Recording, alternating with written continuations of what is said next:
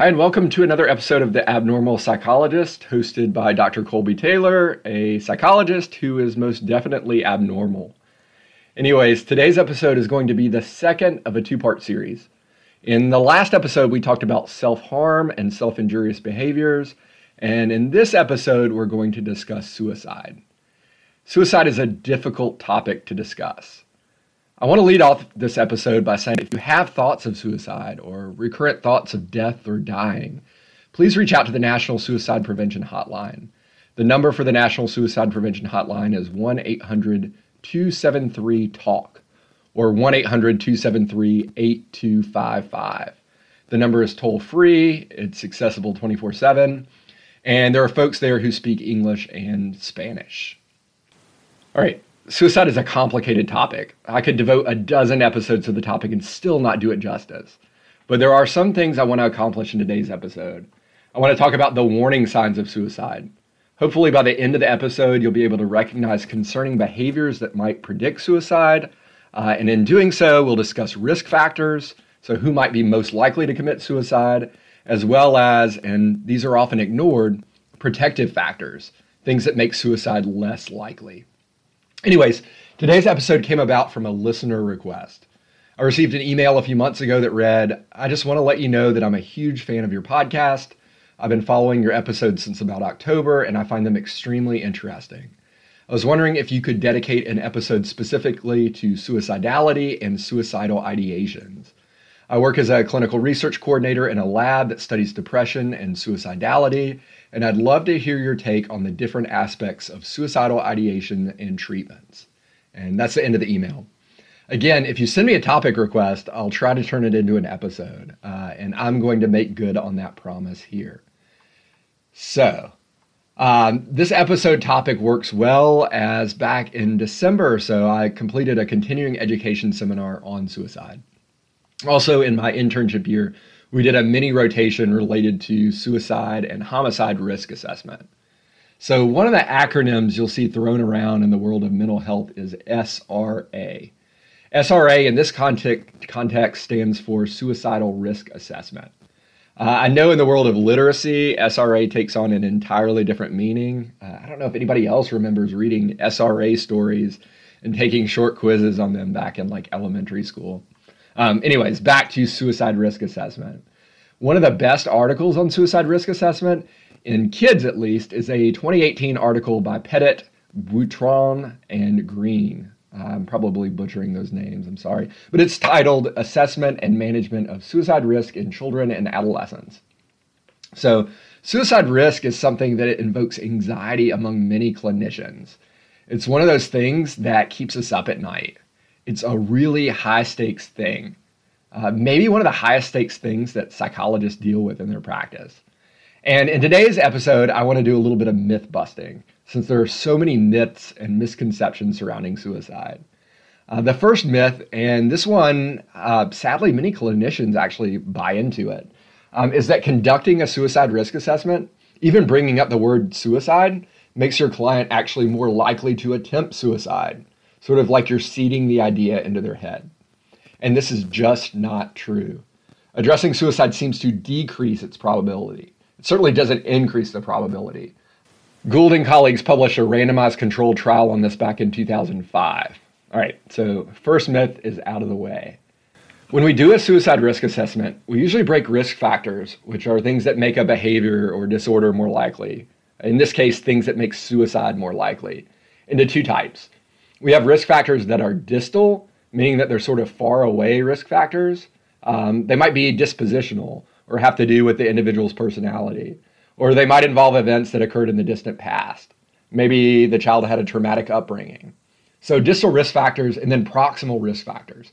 Proximal risk factors are things that are closer at hand, maybe behaviors that have occurred in the last week or so that are concerning.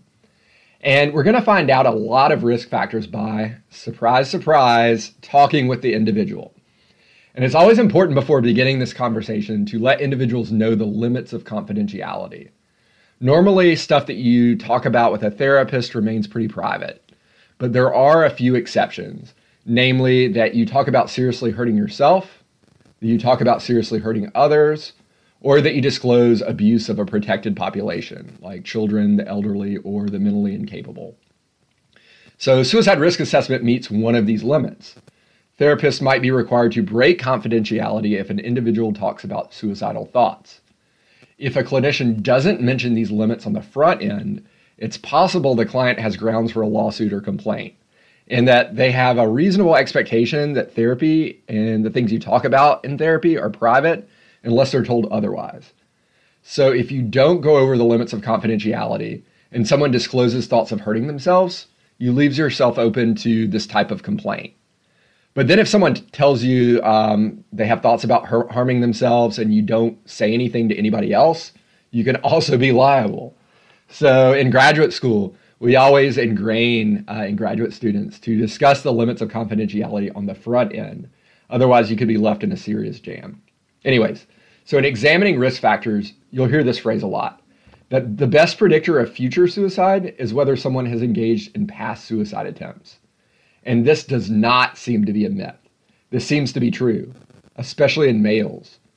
If you're conducting one of these risk assessments and someone has attempted suicide in the past, that should be really concerning. It should also be concerning if someone is engaged in non suicidal self injury, that acronym NSSI that we talked about in the last episode. Because about 1 in 20 people who engage in non suicidal self injury will go on to complete suicide. So this sort of history can be filed under distal risk factors. And there are so many other distal risk factors we can look at. We know that males are over twice as likely to commit suicide as females. That among teenagers, white male adolescents are three times more likely to commit suicide than black male adolescents. However, there's evidence that suicide rates in African American teenagers are increasing. Um, there's evidence that Roman Catholics commit suicides at lower rates than Protestants or Jews. If you're of working age, we can even look at your occupation. If you're unemployed, your likelihood of suicide is higher than if you have a job. And if you have a job in certain fields, like being a dentist, being a nurse, being a police officer, and yes, being a mental health practitioner, your risk of suicide is greater. Again, all of these are distal risk factors. They're factors that we can sort of just look at on paper. There are even actuarial models, like models that insurance companies use, that can help to present, uh, predict suicide. Um, in general, middle aged white men are the most likely demographic to commit suicide. In 2017, middle aged white men accounted for 70% of all suicides in the United States. Right, moving on, when mental health practitioners are looking at proximal risk or acute risk for suicide, they'll likely explore a few key areas. And these areas all sort of fall under the term of suicidal ideation our letter writer who re- requested this episode used the term suicidal ideation in her letter. So, suicidal ideation means that you think about suicide. One part of suicidal ideation is having a plan to commit suicide. In general, the more specific a plan is, the more concerning it is. So, a clinician might ask their client whether they have a plan. And if the client answers, they just vaguely and occasionally think about death and dying or sometimes think about um, that they would be better off dead. That's less concerning than a client who answers that they think about suicide all the time and they have intrusive thoughts of opening their father's bedside drawer while their parents are at work, pulling out the pistol they know is loaded, and shooting themselves in the right temple. Obviously, that second example is much more alarming and concerning. So, when we talk about method of suicide, one of the important things that we're looking at is the means for suicide, accessibility. In that last example, the means, the, the pistol in the father's bedside drawer, was easily attainable. It was a realistic means. Uh, I was conducting a suicidal risk assessment with someone years ago, and they said that their plan involved jumping off a cliff. Well, around here, there are no cliffs within 100 miles, so the means weren't readily attainable. Speaking of means, I just finished reading Malcolm Gladwell's book, uh, Talking to Strangers. And part of this book deals with suicide and focuses on Sylvia Plath, the poet who wrote The Bell Jar, which has since become sort of iconic of teenage angst, and who tragically committed suicide in the early 1960s. So let me use Sylvia Plath to tackle another myth about suicide. And this myth is that if someone is suicidal, it doesn't really matter whether the means are attainable.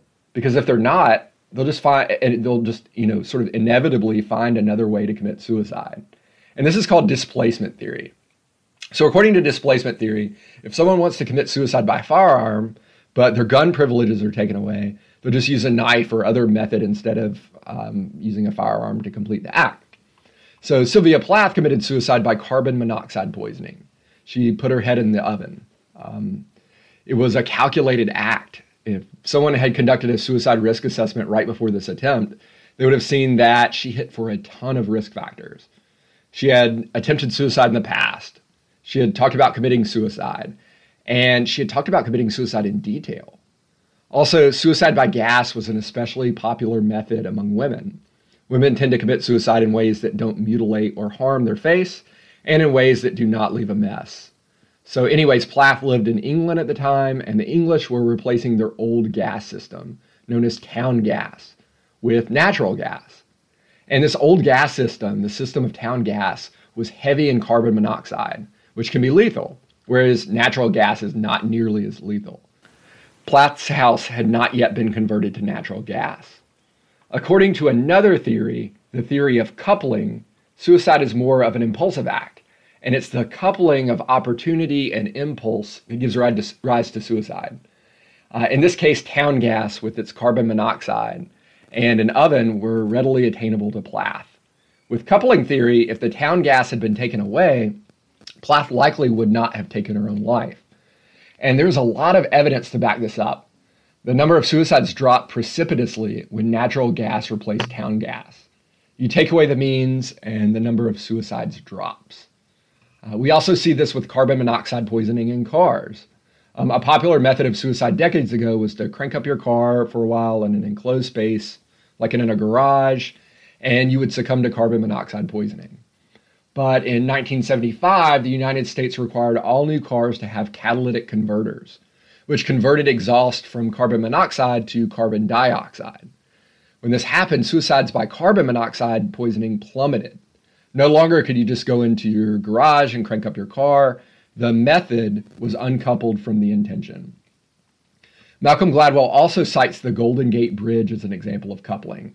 The Golden Gate Bridge is a suicide hotspot. For decades, people have been drawn to the bridge to commit suicide.